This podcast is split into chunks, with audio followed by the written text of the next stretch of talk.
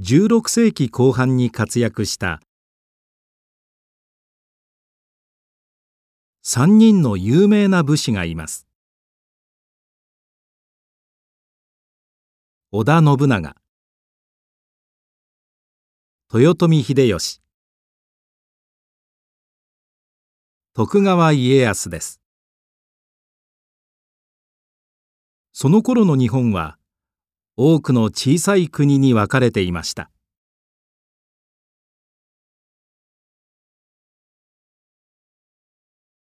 このさんにんは天下統一、つまり日本全体の支配を目指しました。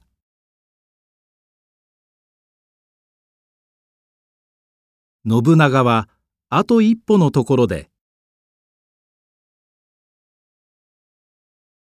夢をつかむことができませんでした。その後、秀吉が天下を統一しますが、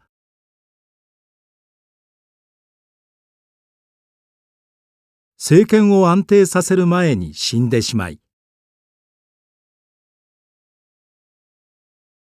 最後は家康が天下を取ります。そこから江戸時代が始まり、約にひゃくろくじゅうねんかん安定した時代が続きました。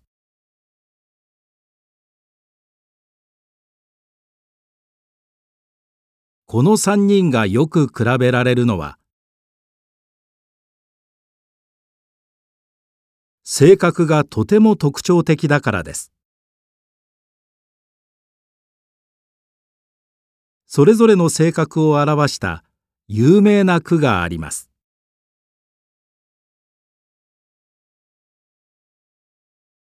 信長は「鳴かぬなら殺してしまえホトトギス」。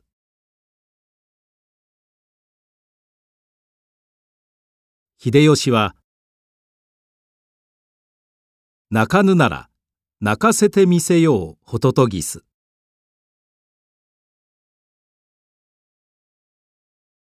家康は「鳴かぬなら鳴くまで待とうホトトギス」。